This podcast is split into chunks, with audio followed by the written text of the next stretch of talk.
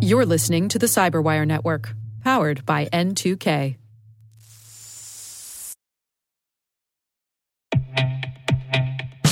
With over 8,000 threat hunters analyzing over 65 trillion signals daily, Microsoft works tirelessly with the federal government to keep our nation's data secure. This 30 year plus partnership is driving mission innovation that is secure by design. Whether optimizing your existing defenses or tackling advanced threats with AI, Microsoft gives you the intelligence and the automation you need to defend at mission scale. Let's work together to stay ahead of emerging threats and secure your mission anywhere. Learn more at aka.ms slash fedcyber. That's aka.ms slash fedcyber.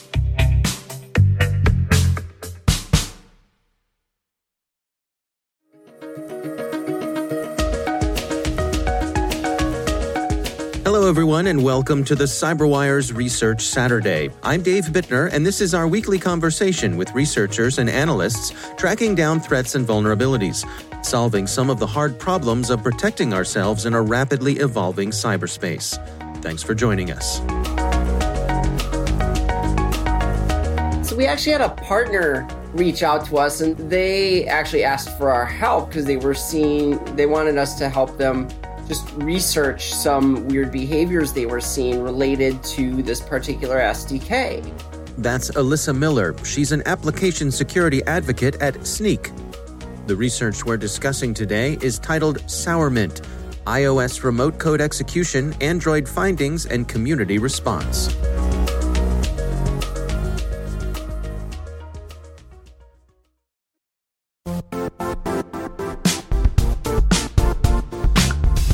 Now, a word from our sponsor, Zscaler, the leader in cloud security. Cyber attackers are using AI in creative ways to compromise users and breach organizations. In a security landscape where you must fight AI with AI, the best AI protection comes from having the best data. Zscaler has extended its zero trust architecture with powerful AI engines that are trained and tuned by 500 trillion daily signals. Learn more about Zscaler Zero Trust Plus AI to prevent ransomware and AI attacks. Experience your world secured. Visit zscaler.com slash zero trust AI.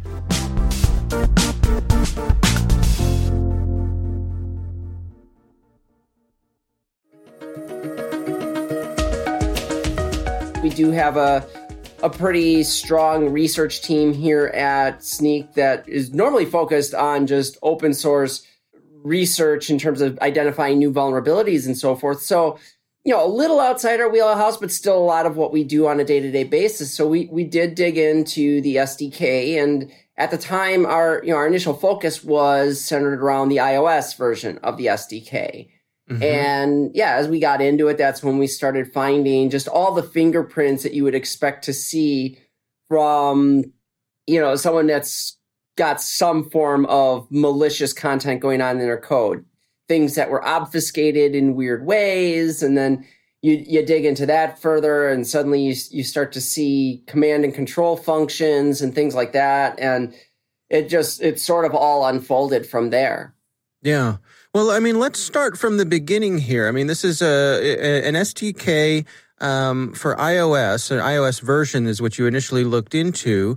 Um, give us a little of the lay of the land here. What what is it intended to do? What are they? Who who are the providers, and what are they saying that it does? Sure. So, um, you know, the Mintegral SDK is provided by a company called Mintegral, and uh, I mean, really, it's it's a app monetization platform. So, in other words, your developers may go out and they can sign up for this SDK and they add it to their application and it will serve in app ads. And as their users uh, click on those ads and take different actions as a result of those ads, those clicks get attributed to the app owner and the and the Mintegral SDK, and the uh, advertisers pay their fees based on that that click traffic and that ultimately is how a developer can get paid for the ads in their application now a developer might include the sdk directly So they may just sign up for Mintegral and, and download the SDK and add it to their application. Or sometimes what'll happen as well is that um, developers will work with ad um, moderators, I think the term for it. They'll actually bring in multiple SDKs, so different ad networks. And so it might include Mintegral and it might include a few other options all in one package. So devs can pull in a bunch of different advertising networks all together into their app much easier and then deploy that. Um, and, and we did indeed see that with Mintegral that they were involved in numerous ad networks. So that's what it is supposed to do. And I suppose on the surface level, that's what it appears to do. But what did your research uncover here? So initially, there were two things that we found that were kind of, uh, you know, malicious in one in particular and one suspiciously malicious, right? Hmm. So the first thing we found, and we, we worked with some people in the ad attribution space. So, you know, think about an app where you have multiple SDKs installed and someone clicks on one of those ads. Well, on the back end, someone has to attribute that to which ad network that click came from and which application. What we saw in the SDK was that it was capturing those clicks regardless of whether it was a Mintegral SDK ad that had been served or if it was an ad that had been served by a different SDK. And then they were using that information on the back end to send through their own attribution claim for that click. So in other words, you would, you know, a user might click on an ad from some other third party's ad network, but Mintegral would send to the ad attribution provider a claim saying that that click came from them. And with the way that most of these attribution providers work, it's the last click that gets the attribution if there's more than if there's conflicting attribution. Hmm. And you know, working with providers in the space, what we saw was that indeed that was what they were doing because there was this high number of far more than what you would ever expect to see and far more than the nominal level that you would see of these conflicting ad attribution requests where you had more than one. And in every instance, it was going to Mintegral. And so, you know, we were able to confirm that, yeah, they were definitely hijacking that attribution, which is basically taking money from other SDK owners and, you know, taking that, that attribution for themselves and making that money. Hmm. Um, but in searching for that, the other thing we found is that the functionality they used to do this didn't just capture ad clicks, but it captured all the clicks on any URL that anyone would conduct within that application. So you could have potentially somebody clicking on a link to open up a, another website or to open up, say, a Google Doc or something like that. And Mintegral captures all that and they ship all that information off to their server. And so, yeah, now you think about that in terms of they were capturing not only the URL, but the HTTP headers, which HTTP headers oftentimes will contain uh, you know, auth tokens or things like that, which now is all being collected at the, the this third party Mintegral server. And so obviously we can't tell on the back end what Mintegral was doing with that information, right? right? I mean, they may only be using it to do to do this ad attribution fraud that we were able to confirm, or they could be leveraging all that data in any number of ways, considering now they're getting user traffic patterns. They might be getting auth tokens and other things. There's no telling what could be done with that data or if that data could end up getting exposed to a third party hacker somewhere else. Hmm. Now, behind the scenes, when you all dug in, you you you learned that Mintegral was um, sort of covering their tracks. There were some things in the SDK to, to hide what they were doing. Yeah, so a couple things that we noticed right away. One that is kind of a, a, a key aspect right away was we found there was uh, a number of pieces of functionality to detect whether the device was jailbroken and whether the device was running within a debugger. And so right there, you know, and we could see that there was a shift in app behavior based on whether those particular occurrences were in, in play. And hmm. so hmm. right there, that that's that's a key sign, right? Why is an ad SDK so sensitive about jailbroken devices and debuggers? Uh, you expect right. to see that in a banking app. You don't expect to see that in an ad SDK. Mm-hmm. So we started digging into that. That led us to find a number of functions within the application. Uh, and also, we found this is where we found the command and control side of this, where each time the SDK is initialized, it goes to a Mintegral server and downloads a configuration. And that configuration turns on and off certain parts of functionality, including the jailbreak detection, the debugger detection, and so forth.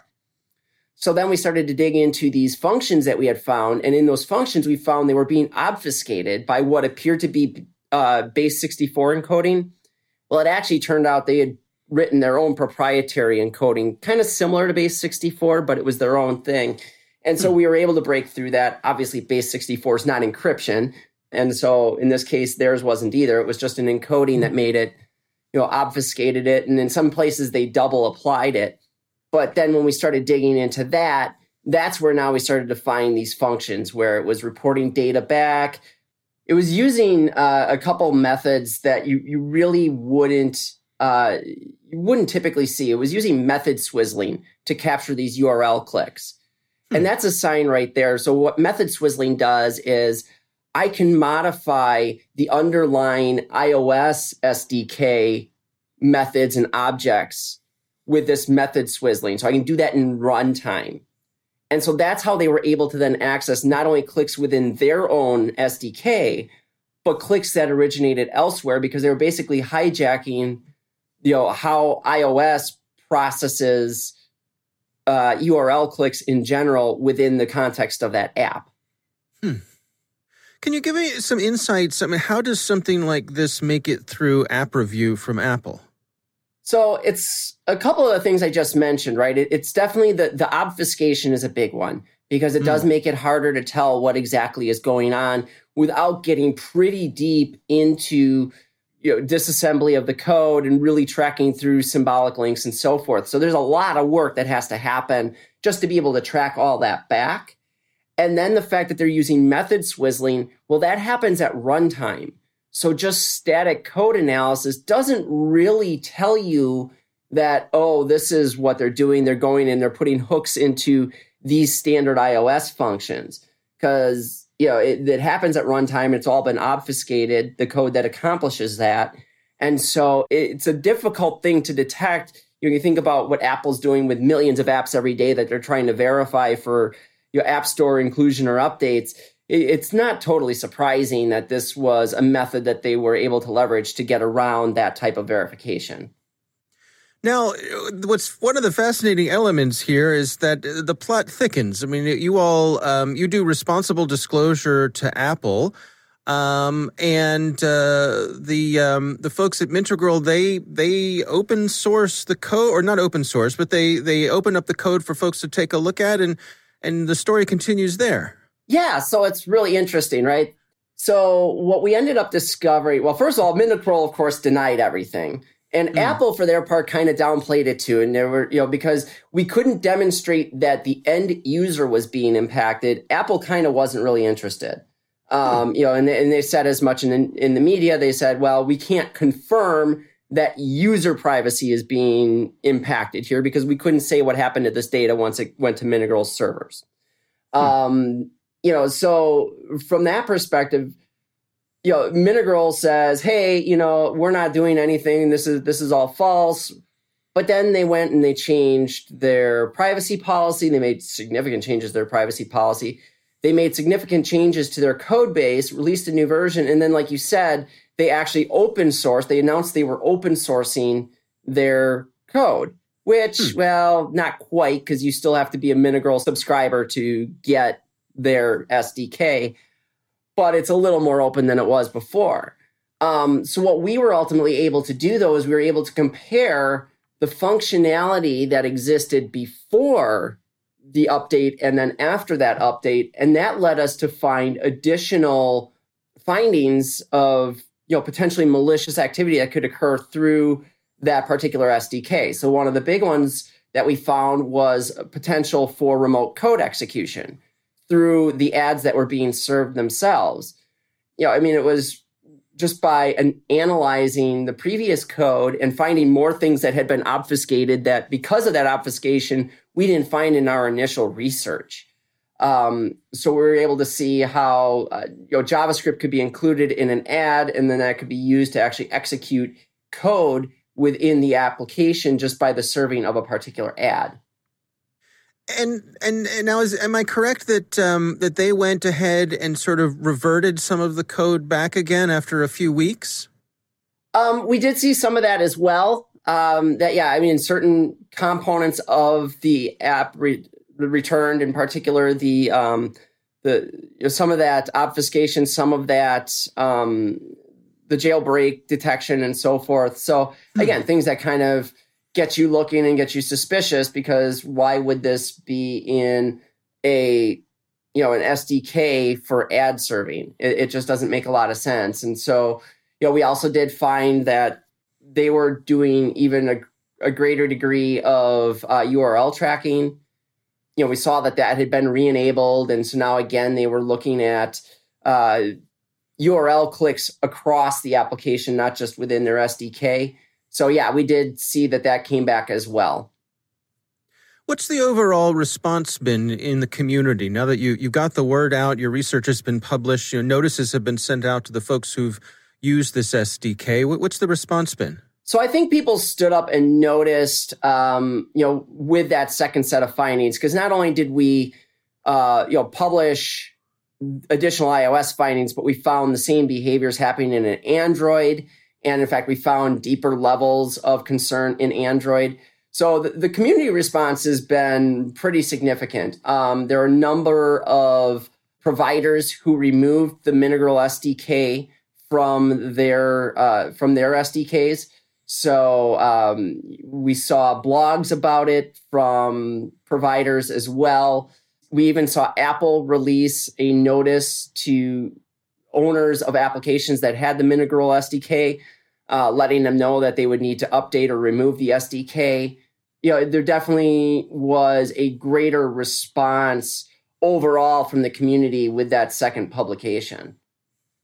Now, is it fair to say that folks could still have these apps on their devices that that uh, that are using this SDK? The if if I installed something, you know, a while ago, a previous version, could it still be you know buried within an app and there's i suppose it's it's hard there's really no practical way to know yeah from a user perspective it is difficult because you're you're really reliant on the app owner to have uh, you know seen this information and updated the either updated the Mintegral SDK or removed it altogether.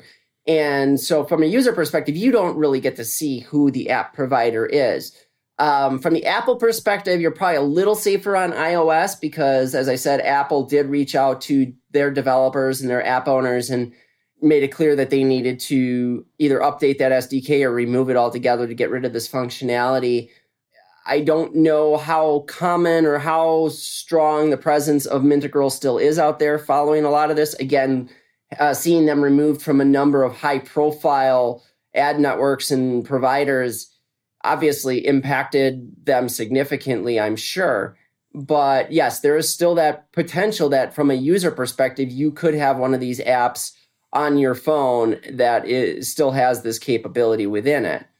Um, you know, from that perspective, for a user, you know, the biggest concern is again that that privacy exposure. A user probably doesn't care about who's getting the ad revenue. So the ad mm. hijacking that was going on that's not as big of a concern for a user but certainly not knowing what Mintegral is doing with all of this data that they are collecting, that's that's concerning. And unfortunately, there's there's not a good answer from a user perspective, which is why we work within the dev community to try to make developers aware of it. Uh, we certainly added this as a new vulnerability to our vulnerability database for Snyk. So developers who are using Snyk uh, you know, source um, software composition analysis are, are able to identify that this SDK is present in their code. Apple is doing their part. Google is doing their part by sending out, you know, the broad notification on this. But yeah, that that ultimately is where it has to come from. It has to be the app owners, the app developers that that really make this change and and take care of it. From a developer's point of view, I mean, is it in a case like this, is it really that that reputational thing that you know exchanging information with my colleagues with my coworkers you know being a part of the community to know when something like this is going on? Yeah i mean ultimately there's there's only a few answers to to really be aware of this. One is just having that awareness right? And like you said being involved in the community and knowing that this is something that's occurred something that's been disclosed um, obviously using tooling that's able to identify things like this, which again would center mostly around uh, software composition analysis, something that's actually looking through your dependencies and identifying known vulnerabilities that exist within them. Um, you know, there's not a lot of good answers outside of that. You know, it's probably not reasonable to expect a developer to sit down and go through the source code of every SDK they include in their applications. Um, and unfortunately, things even like source code analysis tools probably wouldn't have captured something like this, again, just due to the level of obfuscation that was being used. Yeah. And I mean, we use SDKs to save time, right? save time. And then, yeah, in this case, to to really enable just the monetization of your app. You know, we've got app maintainers who spend a lot of time and effort creating very fun and popular applications. And they want to make some money from that and users don't like to pay for applications so what other choice do you have you, you serve up ads and so the easiest way to get into that by far is to get involved with a an ad network and and load their SDK into your app. Yeah. This is a difficult situation. It, it's very challenging to understand a lot of the nuances of it. It gets you pretty deep into ad networks and so forth. And so this is why just continued research in the open source space is so important. We see it from commercial companies more and more, you know, companies like Snyk. Uh, we also see it happening more in the academic space as well. And I think those are good trends that we just we need to continue. We need to really continue the overall efforts to try to identify malicious activity within the open source market. And the, the more that open source spaces become kind of our own police, I think the better that our security posture will get around things like this.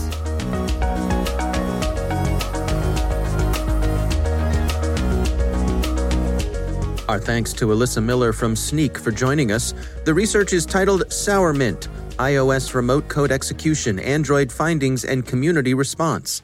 We'll have a link in the show notes. And now, a word from our sponsor, Syxsense. Syxsense provides award winning cloud based automated endpoint and vulnerability management solutions to streamline IT and security operations. With its advanced platform, businesses gain complete visibility and control over their infrastructure, reducing IT and security risks and optimizing operational efficiency. With Syxsense, you'll get real time alerts, risk based vulnerability prioritization and remediations, and an intuitive automation and orchestration engine so you can focus on your core business goals confident in the knowledge that your enterprise is secure, compliant, and running smoothly. To learn why enterprises choose Syxsense, visit syxsense.com.